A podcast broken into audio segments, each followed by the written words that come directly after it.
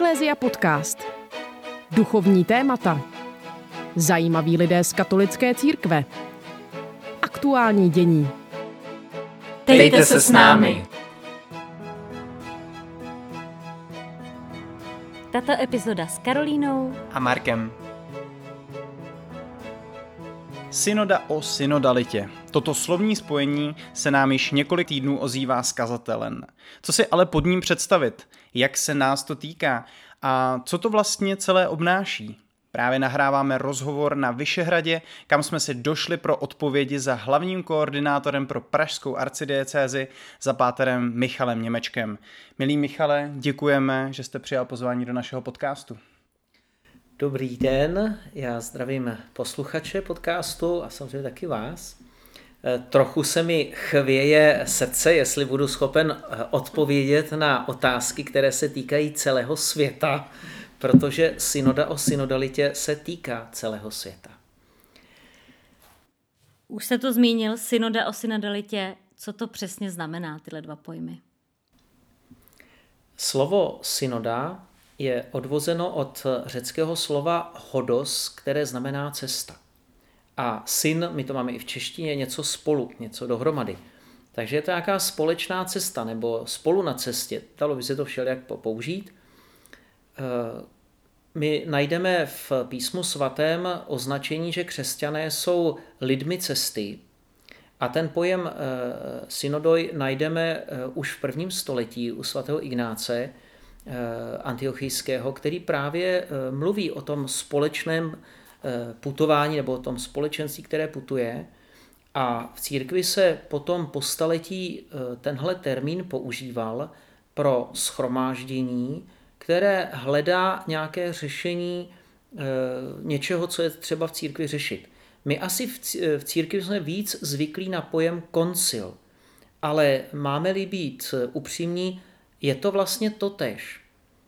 Eh, Synoda je tedy pojem, který označuje naše společné putování, kde eh, přímo ten pojem synoda znamená nějaké schromáždění eh, biskupů, teologů, lajků, eh, kteří vlastně v daném chvíli zvažují nějakou věc.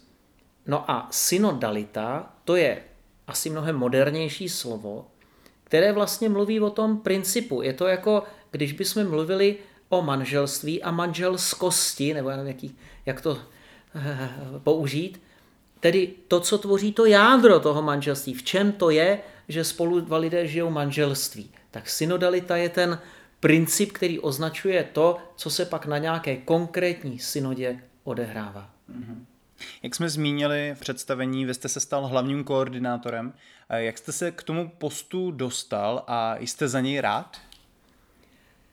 Eh, do toho postu, to je trochu legrační, eh, mě eh, jmenoval tedy pan arcibiskup Dominik Duka a to proto, že samozřejmě jako všechno v životě musí mít nějakého koordinátora nebo někoho, kdo tomu prostě v tom daném místě dá nějaký tvar.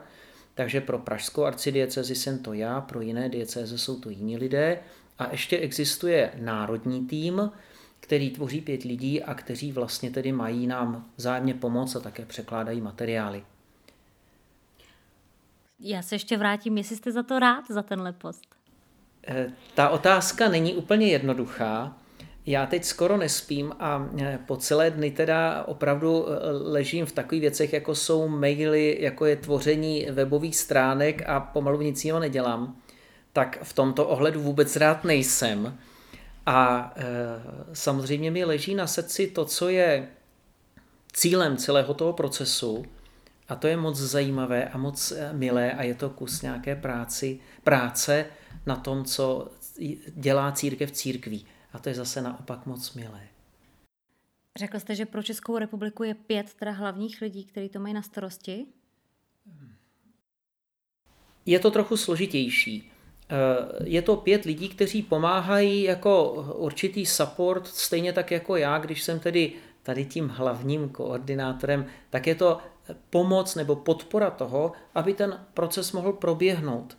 Ale my nejsme klíčoví v nějakém tom základním významu.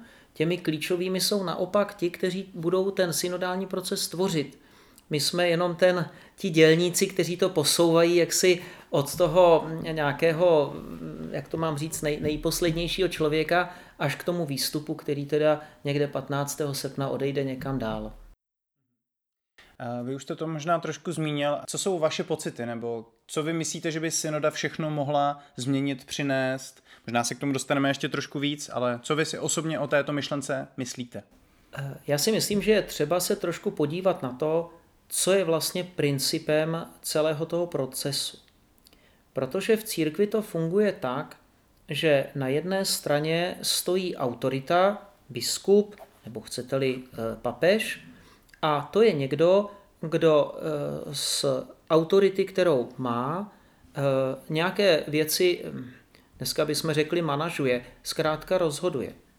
Ale v církvi to specifikum je v tom, že on žádný z těch kroků vlastně nemůže udělat bez konzultace s nějakým dalším kolektivem lidí, kteří reprezentují tu místní církev.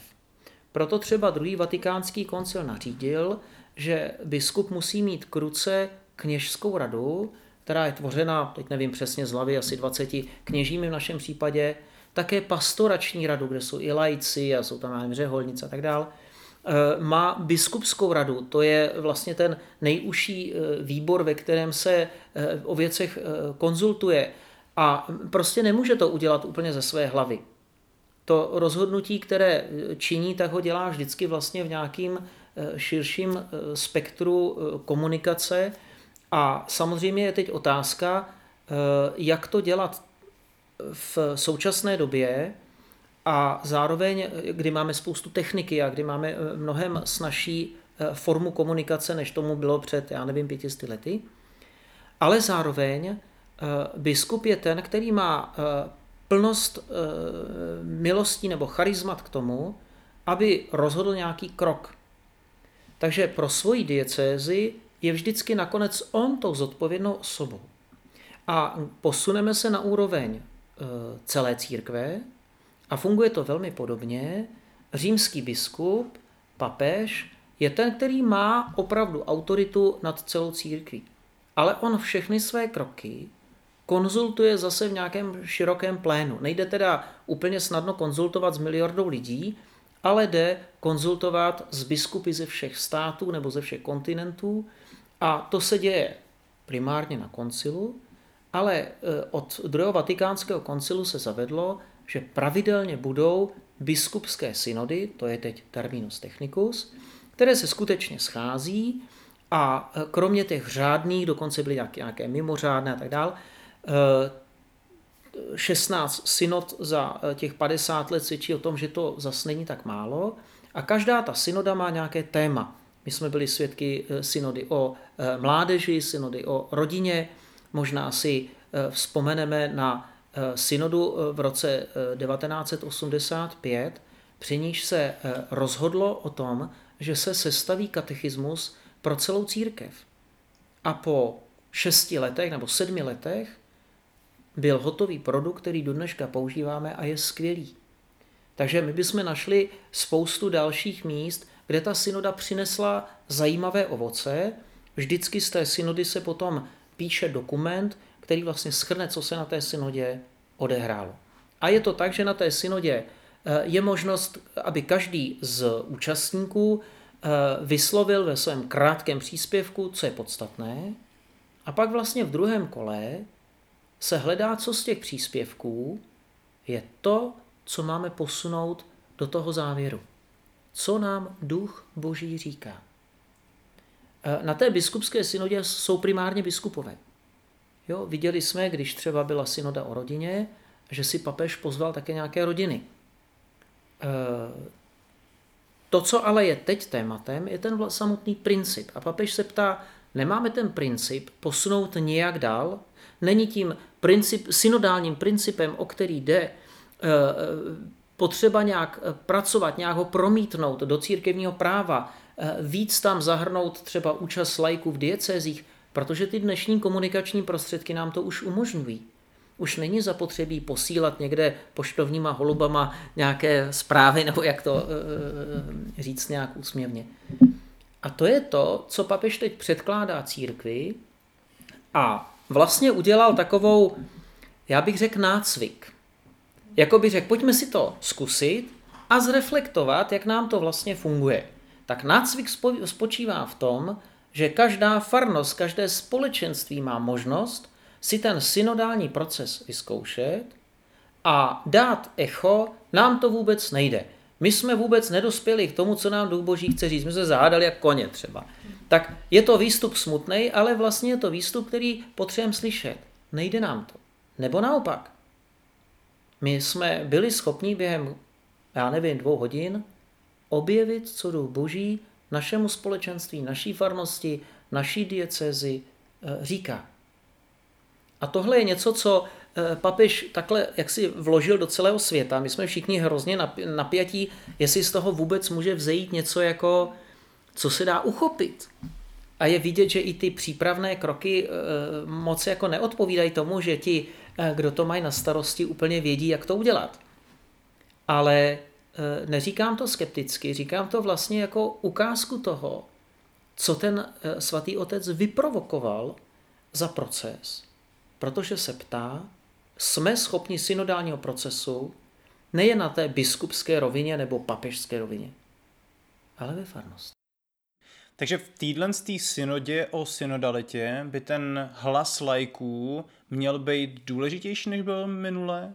V těch minulých synodách. Protože jak jste mluvil o hierarchii, že vlastně lajci třeba něco navrhnou, potom vlastně nad tím je biskup, který to potom představí, pošle dál, tak si ale dokážu představit, že to může fungovat jako taky velký filtr, že co prostě třeba není úplně konformní, co by bylo moc revoluční, tak se vlastně vůbec nedostane do těch vyšších úrovní a tím pádem hodně hlasů lajků může být umlčeno po cestě vlastně, kdy už se to potom dostane lajkům z ruky pryč. Rozhodně, ale e, znovu se vracím k tomu, co je synoda o synodalitě. My se vlastně ptáme na ten proces. Funguje ten proces? To je ta otázka. Proto je tak důležité to, co e, v, tom, e, v těch dokumentech zaznívá, toto slovo naslouchání. Protože to je jako klíčová podstata toho procesu. Ještě se k tomu jistě vrátíme. Takže nám teď nejde o to, jako vymyslet, já nevím, že budeme víc jezdit na výlety. Teď nám jde o to se ptát, jestli ten eh, fenomén synodality zakoušíme eh, v jednotlivých diecézích jednotliví farníci a pokud ne, tak co jsou ty eh, achilovy paty celého procesu. To filtrování, o kterém je tady řeč, je určitě jeden z problémů, na který narážíme, protože jak to udělat, když chcete schromáždit hlasy miliardy lidí? aby to vůbec šlo nějak jako uchopit, teď pominu to, že to někdo chce jako dát stranou, že, že mu to přijde hloupý, ale i kdyby se sebe víc snažil, tak prostě nemůžeme eh, přečíst miliardu stránek textu. Jak tedy k tomu přistoupit? Můžu z toho třeba usoudit i závěr, že papež teďka má vlastně touhu udělat synodu o synodalitě, protože třeba z minulých synod viděl, že přesně ta synodalita v nich moc nefungovala? Eh, nechci to říct takhle, protože to není úplně pravda. Eh, ale papež vnímá, že současná doba, eh, která je velmi propojená, tak umožňuje dát eh, mnohem, eh, dát hlas mnohem více lidem a eh, tím pádem také máme šanci zachytit mnohem více, co vlastně je to, co Bůh, duch boží říká v těch nejmenších místech našich farností, nebo nejposlednějších místech našich farností.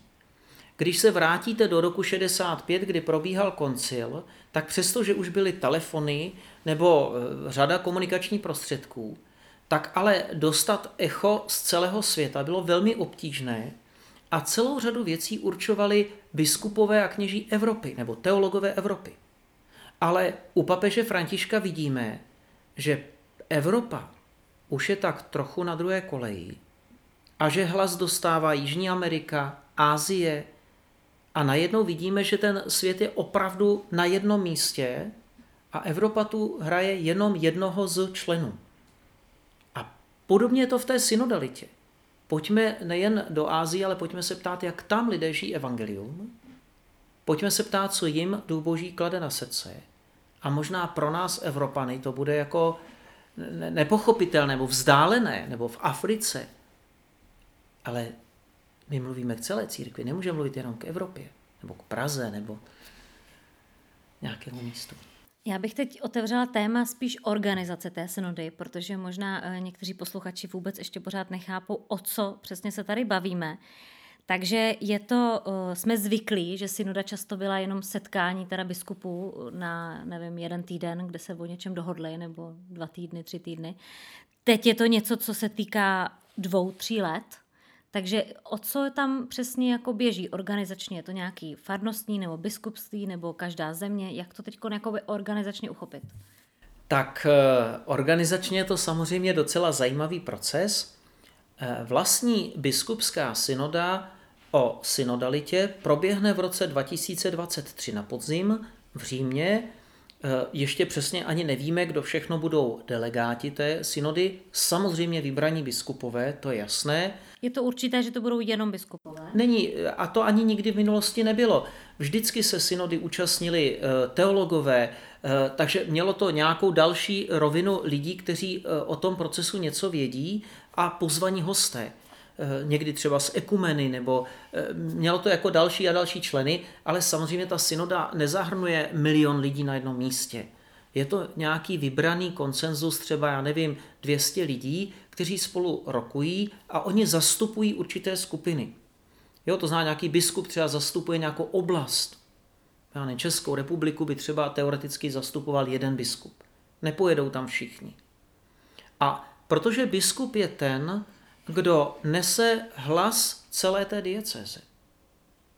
On je zodpovědný za to, že nese hlas celé své diecéze, nebo dokonce tedy celé té oblasti té jaksi místní církve, jak mi používá ten pojem. Já vím, že do toho teď skáču, že chcete říct přesně tu organizaci, ale není třeba právě v tom, co teď jste řekl, takový ten problém, že přesně biskup zastupuje Českou republiku, nebo to, pak se tam setkávají ty biskupové ale že tam není, že jo, prostě uh, ten, kdo zastupuje rodiny, ten, kdo zastupuje mládež, ten, kdo zastupuje ženy. No, a takhle jako ví, vlastně rozumím tomu, ty ale v církvi. Skupiny. To má jeden obrovský háček. Vzpomeňte si, když taková nějaká diskuze nastane, někdo se přihlásí, že zastupuje rodiny, ale on říká svoji zkušenost. Na to, aby někdo zastupoval všechny rodiny světa, to by vlastně musel být třeba nějaký psycholog, který pracuje s rodinami, ale on zná problémy rodin. On nezná radosti rodin. Takže je obtížné, kdo to je. Biskup je ten, to je ten pastýř, který má znát svoje stádo v daném místě. Takže primárně tím zástupcem bude vždycky biskup. To, jestli ten biskup eh, je jako, jak to mám říct, eh, soudný nebo nesoudný, nebo, nebo znalý nebo neznalý, to je jeho osobní zodpovědnost a taky zodpovědnost té diecéze.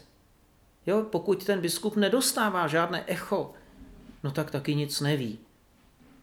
Ale pokud ten biskup je v kontaktu s místem, tak pak plní svoji roli a bude schopený zastoupit. Vzpomeňte si, když byla synoda o mládeži, pan biskup Holub tam vlastně eh, říkal takovou velmi eh, jaksi osobní věc eh, ze kušenosti z naší republiky, a myslím, že to bylo velmi zajímavé pro, ten, pro to dění tam. Takže mluvil o zkušenosti republiky, nikoliv jenom o tom, co on si myslí. A mohli bychom samozřejmě jmenovat jiné a jiné. Pojďme zpátky k tomu procesu. My jsme začali o, e, jakoby odzadu. Na konci je tedy to schromáždění, kde se sejdou nějací vybraní lidé, budou tam teologové, budou tam jistě lajci, ale bude tam primárně to společenství několika, dejme tomu desítek nebo nějaké stovky biskupů eh, v čele s papežem a on je vlastně ten, který naslouchá a spolu s nimi tvoří závěr. Pak tedy udělejme krok jako zpátky a eh, vlastně vnímáme, že ten proces má, nebo ta, ta výzva, kterou nám papež dal, pojďme začít úplně od, jak to mám říct, posledního člověka, který Eh, je v našich diecézích, ať je to nějaký bezdomovec nebo kdokoliv. A pojďme slyšet, jak tito lidé synodalitu zakouší, co pro ně znamená církev, jak k ním Duch Boží promlouvá. Oni tedy vytvoří skupinku nějakých 8-10 lidí a sami projdou ten synodální proces, to třeba ještě popíšem, jak ta skupinka může probíhat, a e, poskytnou nějaký výstup. Oni sami tu synodalitu zažijí a mají nějak zreflektovat.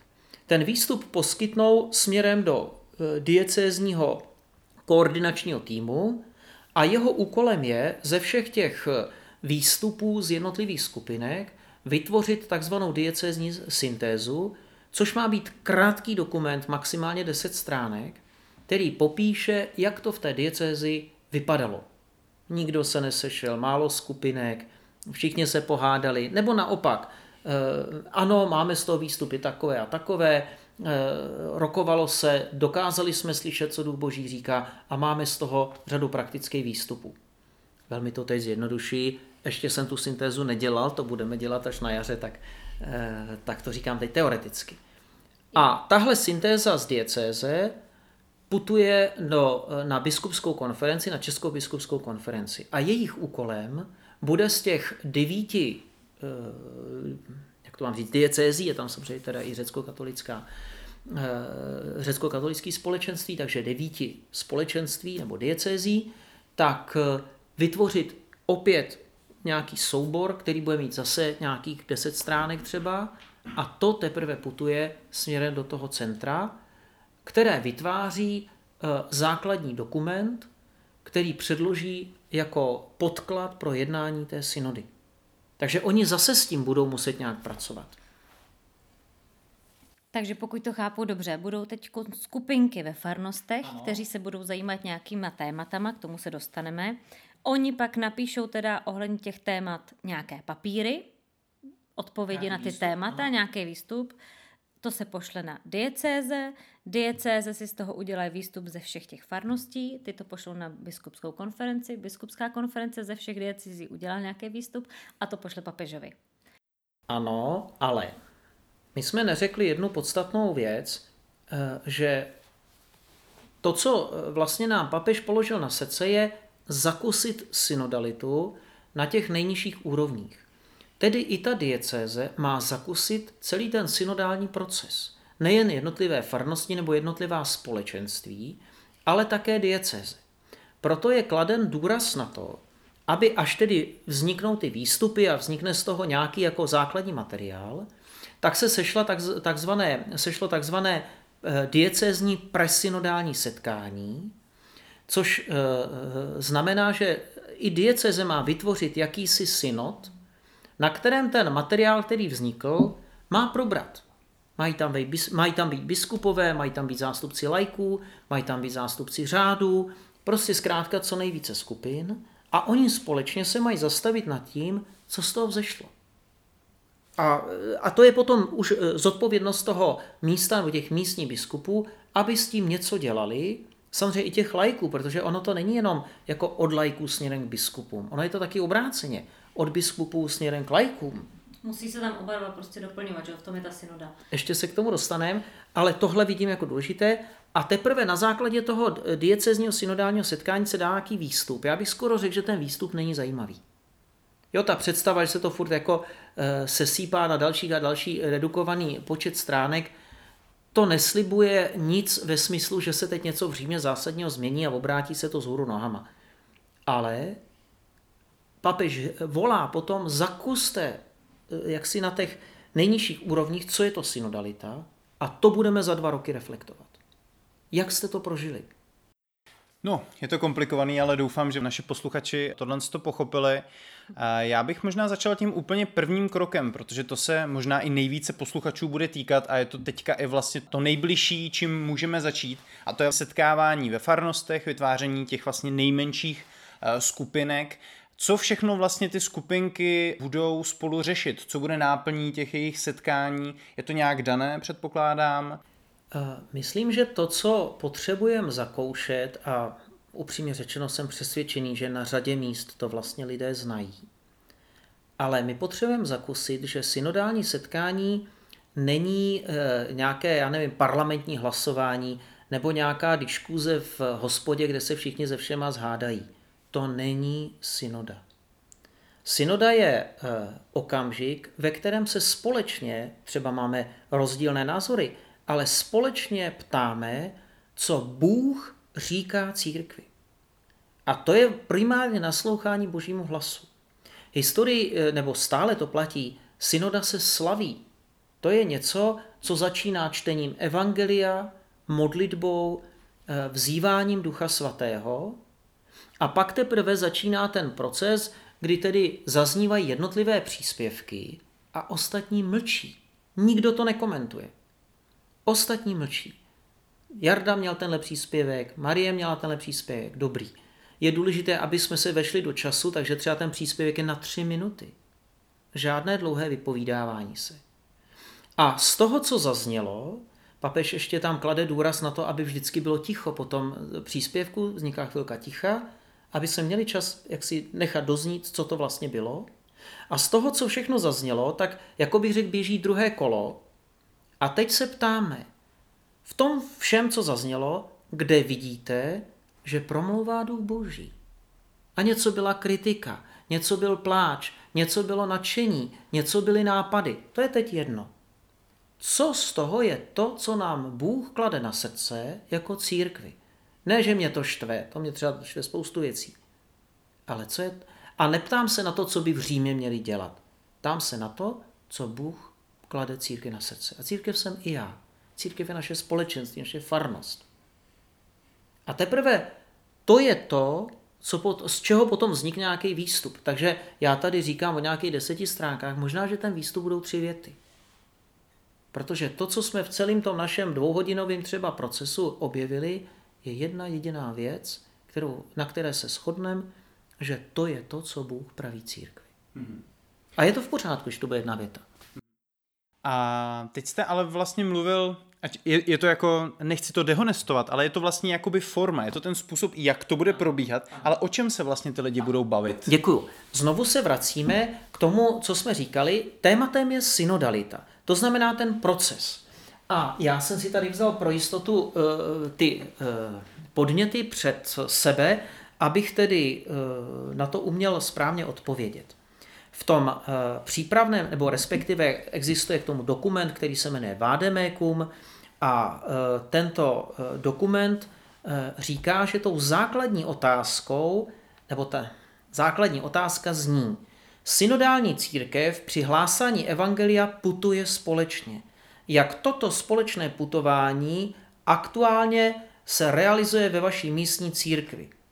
A za druhé, k jakým krokům nás vybízí Duch Svatý, aby toto společné putování bylo intenzivnější.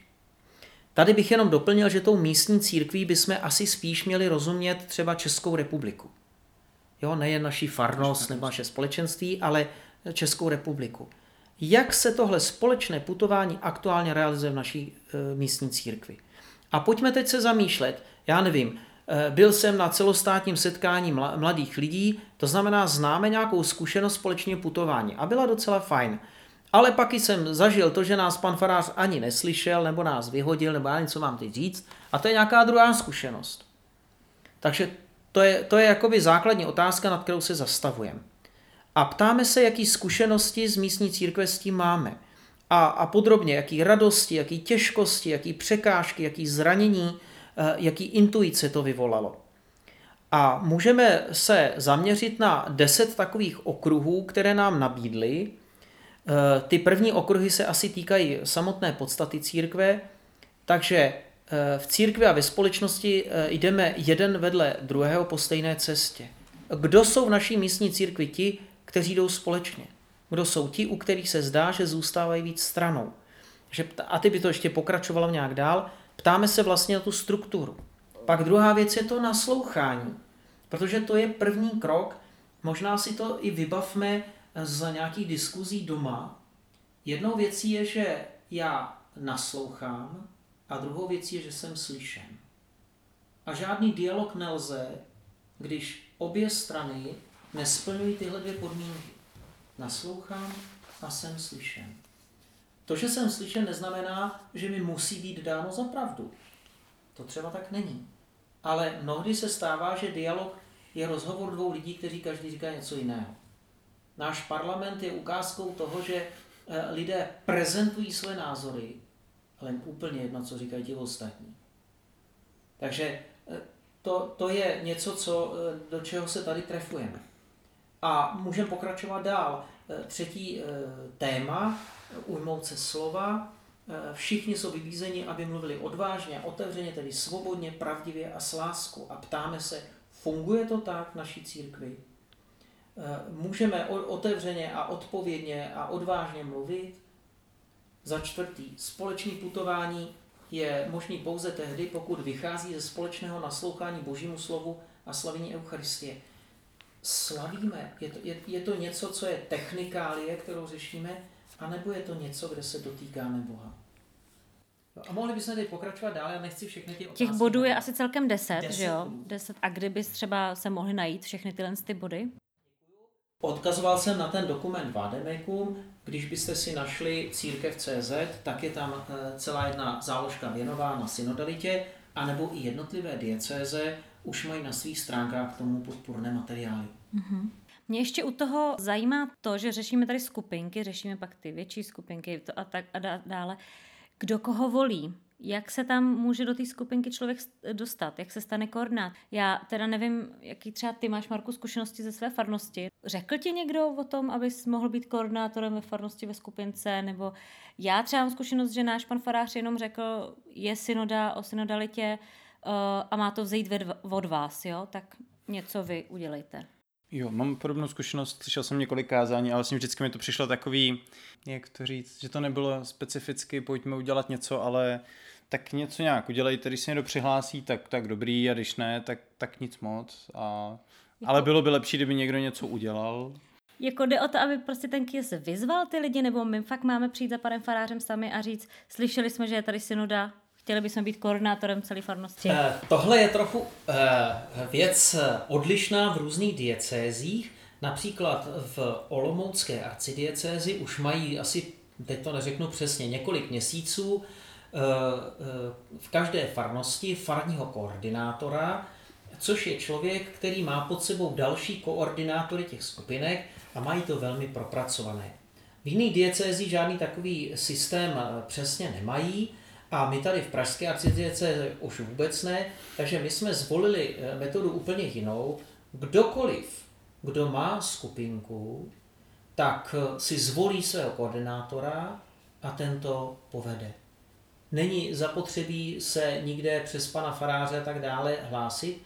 A je to jedna z věcí té, toho synodálního procesu, že my na jedné straně máme spoustu požadavků směrem třeba pana faráře a pana biskupa, ale velmi často se ukazuje, že vlastně žádné aktivity se sami moc jako nechopíme. Takže je to trošku ukázka toho, jestli jsme schopni vlastně sami, aniž by to musel pan farář tam jako určovat a vyvolávat a někoho jmenovat, protože to je někdy velmi složité, takto určovat. Má to ještě jeden důvod. Eh, Praha je specifická v tom, že tady řada společenství funguje mezifarnostně. A je trošku obtížné eh, jmenovat, pod kterou farností by vlastně to konkrétní společenství mělo fungovat, protože jsou tam z mnoha jiných. Takže proto jsme volili tenhle systém, kde ten pan farář není ten, kdo někoho bude jmenovat. Mně to ale trošku přijde velký jako skok, protože zatímco jsme s farností jako zvyklí, že uh, už jenom to, že se chceme sejít jako spolčo, k tomu musíme mít prostě svolení pana faráře, co přesně se na spolču bude řešit, jestli smíme se tam sejít v tolika lidech, jak dlouho spolčo musí a tak dále a tak dále. A teď najednou jsme hozeni do toho, že je to jedno, co pan farář my sami máme dělat. Jako je to docela, mně přijde velký skok, že nás to ani nenapadne, protože jsme celý život zvyklí na úplně jiný přístup. No a nepřijde vám trochu divný, že se chodíte pana faráře eh, ptát, jestli můžete mít spolčo, když jste dospělí lidé? No ale když jsou to farní vlastně místnosti, o kterých on má přístup. No, to, samozřejmě, on rozhoduje o tom, co se bude dít ve farních místnostech, tam se nemůže najednou dít deset věcí. Ale to, že se sejdou někde lidé a společně, společně čtou písmo, naslouchají Bohu, to můžou dělat zcela svobodně. Je fajn, když ten pan farář to ví, ale přece jako není zapotřebí se chodit ptát, jestli to může být ve čtvrtek nebo v sobotu. My opravdu jsme zvyklí na to, že mnohé věci určuje pan farář a, a mnozí z nás, kněží, eh, toho máme, já bych řekl, až nad hlavou. A velmi snadno někomu řekne, prosím vás, ne, už na to nemám energii. A není to proto, že ne společenství. Ale já už na tu faru, faru nic dalšího nechci, protože eh, chci si v 10 eh, zavřít dveře a mít klid a ne, že mi tam bude někdo řádit do 11. Ale to je přece úplně o něčem jiném. To je technikálie a nikoli to, že budu bránit nějaké skupince. Samozřejmě, když se mi tam bude scházet nějaká skupinka ezoteriků, tak asi se budu bránit, že to s farností nemá nic společného, ale e, to je už trošku jiný příběh. Takže e, určitě narážíme přesně na to, e, že vlastně mnohé věci pan farář musí určovat, mnozí kněží také mají docela obavu, aby se opravdu v té farnosti neděli nějaké nepřístojnosti. Na druhou stranu kněz přece nemůže určovat každý krůček člověka, zvlášť ty farnosti mají tisíc lidí. To, to, to by se opravdu zbláznilo, to nechtějme. Takže vidím, že to je překrásná ukázka toho, že to není jednoduché. Pojďme v tom jako hledat nějaké cesty. Synodální skupinku si jistě můžete udělat sami, jsme k tomu vybízeni a musíte si zvolit jednoho, kdo tedy bude skupinku koordinovat. Také on je pak zodpovědný za ten zápis, který poskytne dál. Může to zapsat někdo jiný, ale on je za to zodpovědný. A e, to je vlastně všechno. Dobře, pak se dostane o level dál tak vidíme, že koordinátory jako na farnostech se teda nevolí, to si každý zvolí, kdo by chtěl být, tak se jim jakoby nějak stane v té skupince, zvolí si jednoho koordinátora. Ale vy jste pak mluvil o diecézním nějak, jakoby synodu. Tam už, pokud se nedostáváme samozřejmě k biskupské konferenci, kde jsou biskupové, ale ještě předtím jste mluvil o jednom stupínku, tam asi taky musí být zvolené lidi. Tam už musíme volit lidi. A kdo volí? Uh, to je samozřejmě věc, která není z toho úplně jasná, takže je to vlastně na každé diecezi, aspoň dosud to tak vypadá, že je to věc dieceze, koho tam navolí. A my třeba v pražské diecezi v tom nemáme ještě úplně jasno, takže máme nějaké návrhy, ale eh, skoro máme spíš opačnou obavu, aby nám lidi neřekli, je, oni jsou velikonoce, už začíná jaro a už jeden na chalupu. A, takže my máme skoro opačnou starost, a samozřejmě bychom chtěli, aby to bylo široké spektrum, aby to nebyly jako 20 zástupců eh, jedné skupinky, ale spíš eh, bychom chtěli položit důraz na ty koordinátory, aby se stali součástí toho pléna, samozřejmě členové pastorační rady, eh, kněžské rady, biskupové samozřejmě, a uvidíme, jestli třeba ne pak ještě zástupci charity nebo prostě takových těch míst, které jsou pro diecezi dál důležité, ale sám za Pražskou arcidieci říkám, ještě nemáme eh, jako jasné, jak přesně bude vypadat to, eh, jak si to obsazení toho synodálního setkání. Zapomněl jsem na jednu věc, a to se omlouvám. Eh, Česká biskupská konference samozřejmě chce také udělat takovéhle presynodální setkání. A předběžně se mluví o tom, že by bylo 6. července na Velehradě, kde se většinou sjede velká, velké množství lidí, a tam by vlastně prezentovali ten výstup z České republiky a vlastně udělali takovéhle setkání ještě nad tím eh, jaksi konečným výstupem. Takže nejen dieceze, ale i celá ta naše místní církev to chce takto zpracovat. Máte zatím nějaké průběžné čísla, kolik už skupin vzniká ve farnostech, jestli je o to zájem, jestli třeba je potřeba víc vybízet lidi, aby byli iniciativnější, kolik třeba koordinátorů je ustanovených? Tak, jak jsem říkal, že my neustanovujeme koordinátory, tak eh, bych řekl, že žádný, ale eh, reálně za, včer, za poslední 24 hodin mi přibyli čtyři koordinátoři, mám teď na seznamu asi 65 eh, koordinátorů, ale Ono je to tak, že mnohé skupinky už vlastně vědí, že se chtějí sejít, už si dali termín, ale zatím se nepřihlásili. Takže nevím, kolik těch skupinek reálně už jaksi probublává. Také už vím, že nějaká paní nám napsala, že už jako to nechce dělat, že se sešli se skupinkou a že se nedohodnou. Takže je vidět, že to asi nebude úplně jednoduché, ale to k tomu procesu určitě patří. Tak e, reálně odhaduju, že v pražské arcidiecezi těch skupinek bude stovka, možná 150 ale můžu se mýlit. Zatím tedy jako vidím na číslech 65. Eh, Olomouckou arcidiecezi se tu zmiňoval, oni mají, pokud se nemýlím, ve všech farnostech už farního koordinátora, takže to odpovídá počtu farností. Tak to je jistě taky zase vzorné a pěkné. Mám pro vás možná jednu obecnější otázku, ale souvisí s tím, na co už jsme se ptali, vy jste to i nějak zmiňoval. Samotná ta myšlenka synody o synodalitě trošku vybízí k otázce, jak jsou lajci zapojováni v naší církvi, jak vy byste třeba tu současnou situaci definoval? Myslíte, že zapojení lajků je dostatečné, nebo že by třeba církvi prospělo, kdyby bylo větší iniciativa ze strany lajků a možná nebude do budoucna jejich role důležitější a důležitější, když teďka vidíme, že vlastně ubývá kněží a lidi budou muset víc brát iniciativu na sebe? Myslím, že by to bylo na samostatný podcast. Eh, když se podívám třeba na naše pražské arcibiskupství, tak má nějakých neřeknu to přesně, 150 zaměstnanců a z nich tuším, že jsou, eh, že jsou čtyři biskupové a asi tři kněží. Všechno ostatní jsou lajci. Takže lajci jsou zapojeni do života dieceze obrovským způsobem a řekl bych většinovým. Samozřejmě ale jde o druhou věc, kdo je jednatelem firmy. A jednatelem firmy má být kněz, respektive biskup, v případě dieceze biskup, v případě farnosti tedy kněz. Není to úplně nezbytné, my vlastně rozlišujeme duchovního eh, správce a materiálního správce a někdy se stává, že tím materiálním správcem je skutečně laik. Ale to je ten člověk, který za to nese zodpovědnost. Abych to řekl jaksi lidově, on půjde do kriminálu, když se stane nějaký maler. Žádný z ostatních lajků nic. To jsou dobrovolníci z pohledu práva.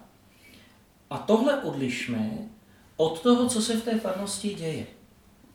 Eh, jsou asi místa, kde bez pana faráře vlastně nic není, žádný život, má tam ši svatou a tím to skončí. Ano, jsou taková místa.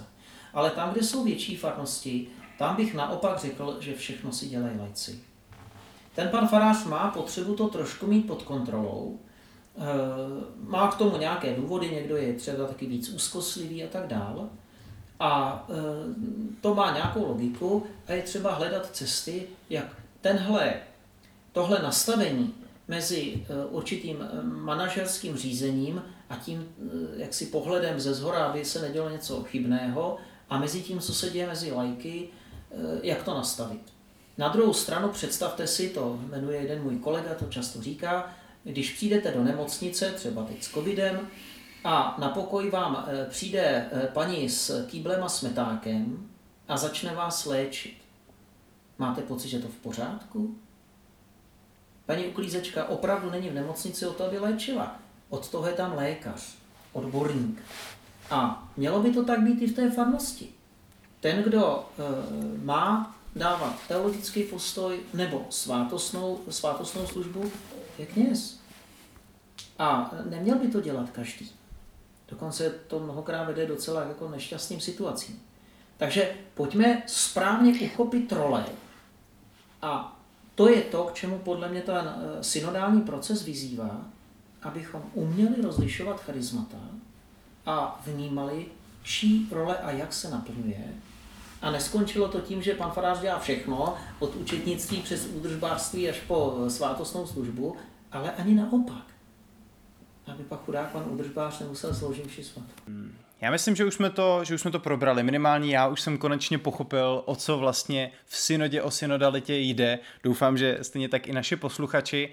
Eh, tak možná jedna taková otázka, která už směřuje k závěru. Co vy myslíte, že pro naši církev katolickou bude ta největší přidaná hodnota z této synodality? Nebo co byste si přál, aby tou největší hodnotou bylo? Uh, no, eh, mně by vlastně přišlo hrozně prýma, Kdybychom se ve farnostech naučili, že eh, je rozdíl mezi tím, že společně diskutujeme nad nějakým tématem a hledáme, jestli jet nebo nejet na farní výlet. A eh, rozdíl s tím, že se společně ptáme, Duchu Svatý, kam naši farnost, naše společenství vedeš? A možná je to k tomu, že Duch Svatý řekne, já vás vedu k větší chudobě. Nebo já vás vedu ke službě. Já vás volám k evangelizaci a my všichni z toho máme třeba panickou hrůzu, jo? to je jiná věc. Ale že, se, že si zkusíme, co to znamená ptát se božího ducha, kam nás vede. A samozřejmě všichni vnímáme, že jednou věcí je to ptát se a druhou věcí je to rozlišovat. Protože samozřejmě se může stát, že někdo má velké vize, krásné vize, ale je to úplně vedle. Takže my vlastně se potřebujeme naučit ten, ten krok slyšet a rozlišovat. A jestli tohle bychom aspoň ve farnostech jako okusili, neříkám zavedli nebo, nebo zažívali často, ale aspoň okusili, to by bylo báječné. To je krásný, ale nemělo to být už součástí například uh, pastoračních rad, vlastně dost stejná věc. Neměla pastorační rada vždycky mít za cíl přesně tohle, že s farářem diskutují a prostě rozlišují a přemýšlí o to, kam tu farnost vede Duch Svatý. A myslím si, že to na mnoha místech nějak zakoušejí.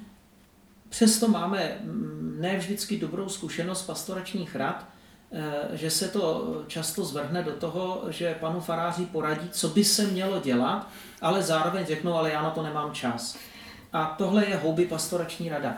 Eh, my potřebujeme najít cestu, jak společně putovat a ta pastorační rada má být vždycky zástupcem celého toho společenství. A to se nám taky málo kdy daří. Většinou je to spíš, jsou vybraní farníci, který každý mluví za sebe nebo za svou rodinu, ale nemluví za společenství v té farnosti, nemluví za ty jednotlivé služby ve farnosti. Takže to rozdělení do služeb, do společenství, to vidím, že je jako veliký úkol před námi, který se na mnoha místech nedaří vůbec, nebo málo. Závěrečná otázka pro všechny naše hosty stejná. Co byste vzkázal našim posluchačům, ať už třeba k této synodě? Já samozřejmě posluchačům děkuju, že vůbec mají trpělivost a naslouchají. Eh, díky moc. A eh, druhá věc, já bych vám všem moc přál, aby jsme ve svém životě zakusili, že Duch Boží mluví do našeho života, že to není teorie, ale že to je něco velmi konkrétního a že stojí za to si dát tu práci v modlitbě rozlišovat, kam nás volá. A je rozdíl tohle rozlišování dělat sám u sebe, a je to důležité, a dělat ho ve společenství. Dělat ho spolu s dalšími, kteří společně putují eh, ve víře. A tohle myslím, že je zážitek, který je tak silný a tak úžasný, když to člověk okusí, byť je to někdy náročná cesta. Krásné. Děkujeme. Děkujeme, pane Němečku, že jste se na nás udělal čas. Děkujeme, že jste nám osvětlil všechny taje toho záhadného dvojsloví, trojsloví synoda o synodalitě. Přejeme vám, aby se vám dařilo ve vaší vrchnokoordinační roli a všem, co to obnáší. A ještě jednou děkujeme za váš čas. Hezký den. S posluchačema se také loučíme a těšíme se opět v dalším díle. Naslyšenou. Jsme rádi, že jste si poslechli tenhle rozhovor. Pokud se vám líbil, neváhejte se ponořit do dalších našich epizod. Aby vám neunikl žádný zajímavý host, klikněte na tlačítko odebírat. Jsme na platformách Spotify, Apple Podcasts, Google Podcasts, YouTube nebo nás můžete najít na našich webových stránkách www.ecclesiapodcast.cz. Nezapomeňte nám na službách taky nechat recenzi a hodnocení.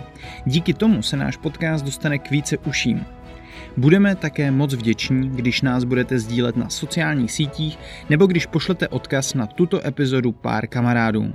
Pán Bůh vám to vrátí na dětech.